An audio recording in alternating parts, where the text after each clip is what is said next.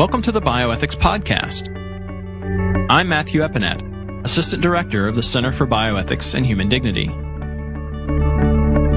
The essay for this week's podcast was written by Daniel McConchie, Vice President and Executive Director of the nonprofit public interest bioethics law firm Americans United for Life. This essay appears in their state by state legal guide, Defending Life 2007.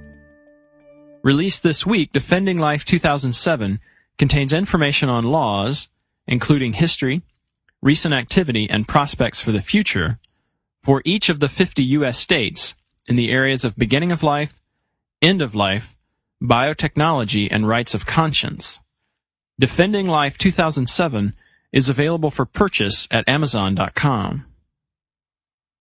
Americans United for Life is also a co-sponsor of the CBHD Summer Conference, which this year is entitled Bioethics Nexus, the Future of Healthcare, Science, and Humanity.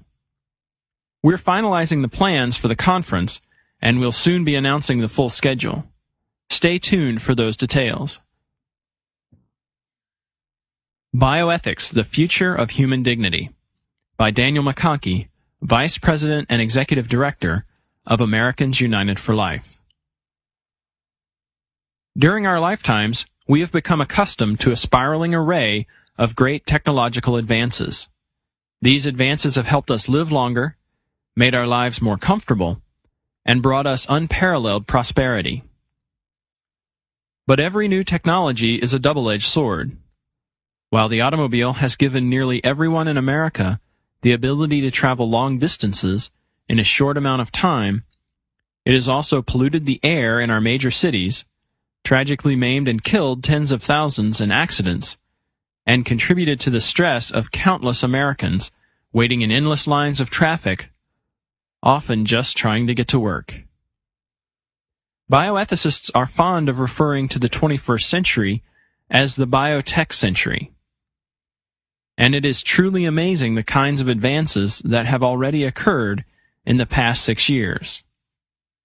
Many people with previously untreatable diseases, such as brain cancer, lymphoma, lupus, sickle cell anemia, and more, are being effectively treated with adult stem cells. Genetic diseases heretofore impossible to treat are beginning to be cured. Advances in curing some types of reproductive problems are allowing couples to have children, giving hope to thousands. But these new powers over the human body down to the subcellular level, have powers that can do great harm and undermine the innate dignity of every human being. Francis Collins is the head of the government's Human Genome Project, the effort that mapped the entire human genome, all 3 billion base pairs.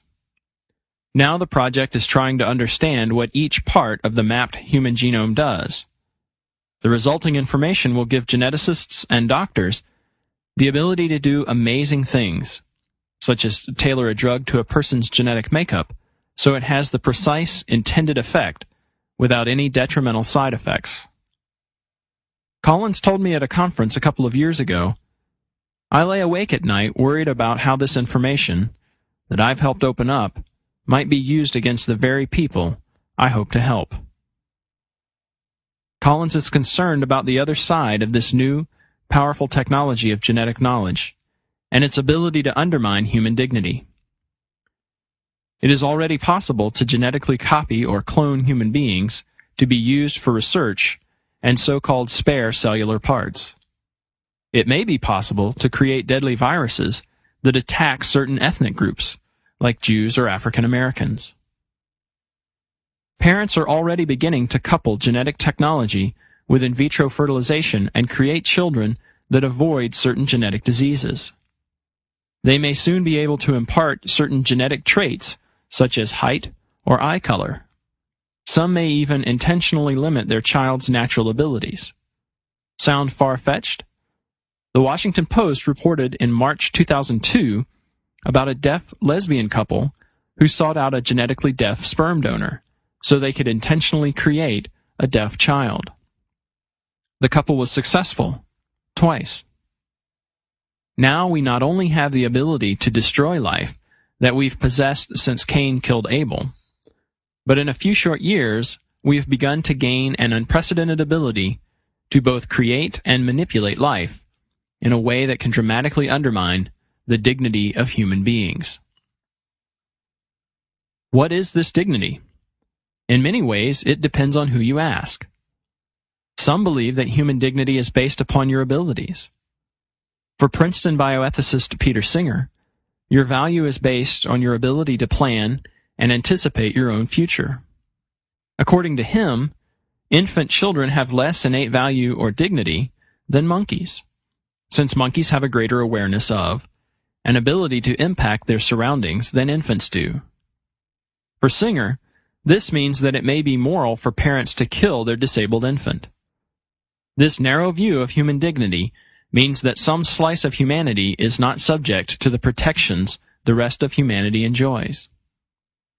For others, human dignity is innate, and for many, it comes from God. For example, Christians, Jews, and Muslims believe that God is the creator of humanity, and that our innate value comes from the value God places on us. God has placed His image on each one of us, we bear a special and unique value that no other human has the right or freedom to manipulate or destroy. This broad view of human dignity covers all of humanity. For most, it covers humanity from creation to natural death. I believe that innate human dignity, a dignity that demands respect and protection from harm for each individual human being, is the position most people should embrace once they reflect on the issue. Regardless of your religious belief or lack thereof, arguing for an intrinsic human dignity is the only real position that allows our society to function and for people to live without fear. In a world where human dignity is based upon your capacities or abilities, rather than the mere fact that you are human, and where some human beings are not protected from manipulation or destruction by others, the decision of who is protected and who is not is defined by whoever's in control. It is those who are in power who define who is human and subject to any rights and protections. Anyone becomes susceptible to a move from protected status to unprotected status depending on their age, mental or physical state, or the whim of someone else. On the other hand, when everyone is protected in the same manner, there is great freedom. Knowing that you will not be labeled an undesirable by those in control allows you to pursue life with hope rather than hide in fear. It also means that as we pursue our lives, we must respect the dignity of others within our realm of control. This is especially true of our children, but also of those who depend on us, our parents, siblings, neighbors, and friends. In many ways, we should treat others in the manner of Christ's words, do unto others as you would have them do unto you. There are many things that a majority of Americans agree should never be allowed. For example, we should not create chimeras, or animal-human hybrids.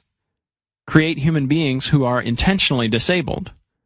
Create children who have no genetic father and mother by creating sperm and eggs from stem cells or taking them from aborted fetuses create embryos or fetuses for use as organ farms, or euthanize the disabled or elderly who cannot care for themselves.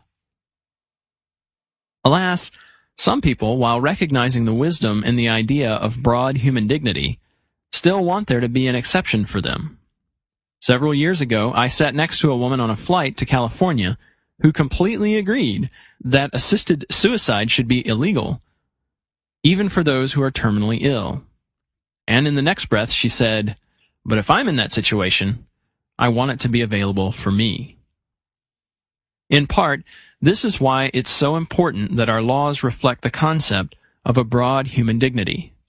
One that not only protects our lives, but defends us from our darkest selves. Selves that would open the door to abuse of others to protect some self-interest. That can be a challenge to the me generation mentality that seems to thrive so vibrantly today. It is the role of leaders to draw lines that defend the weak, protect the integrity of society, and provide freedom and hope to all. The question becomes how effectively our democratically elected leadership will be able to protect us from ourselves. That was Bioethics, The Future of Human Dignity by Daniel McConchie, Vice President and Executive Director of Americans United for Life. This essay appears in Defending Life 2007, a state-by-state legal guide produced by Americans United for Life. Defending Life 2007 contains information on laws, including history, recent activity, and prospects for the future for each of the 50 U.S. states in the areas of beginning of life, end of life, biotechnology, and rights of conscience. Defending Life 2007 is available for purchase at Amazon.com. The Bioethics Podcast is a project of the Center for Bioethics and Human Dignity. The Center for Bioethics and Human Dignity is a nonprofit 501c3 organization exploring the nexus of biomedicine, biotechnology, and our common humanity. Our website, cbhd.org, has a wealth of materials on a wide range of bioethical issues. For more information about the Center, and to support the work of the Center and projects like this podcast, please visit our website, cbhd.org.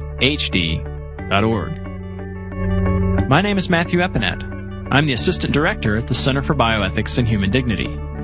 I'd like to hear your thoughts about the Bioethics Podcast. Write to me at matthew at cbhd.org. Thank you for listening to the Bioethics Podcast.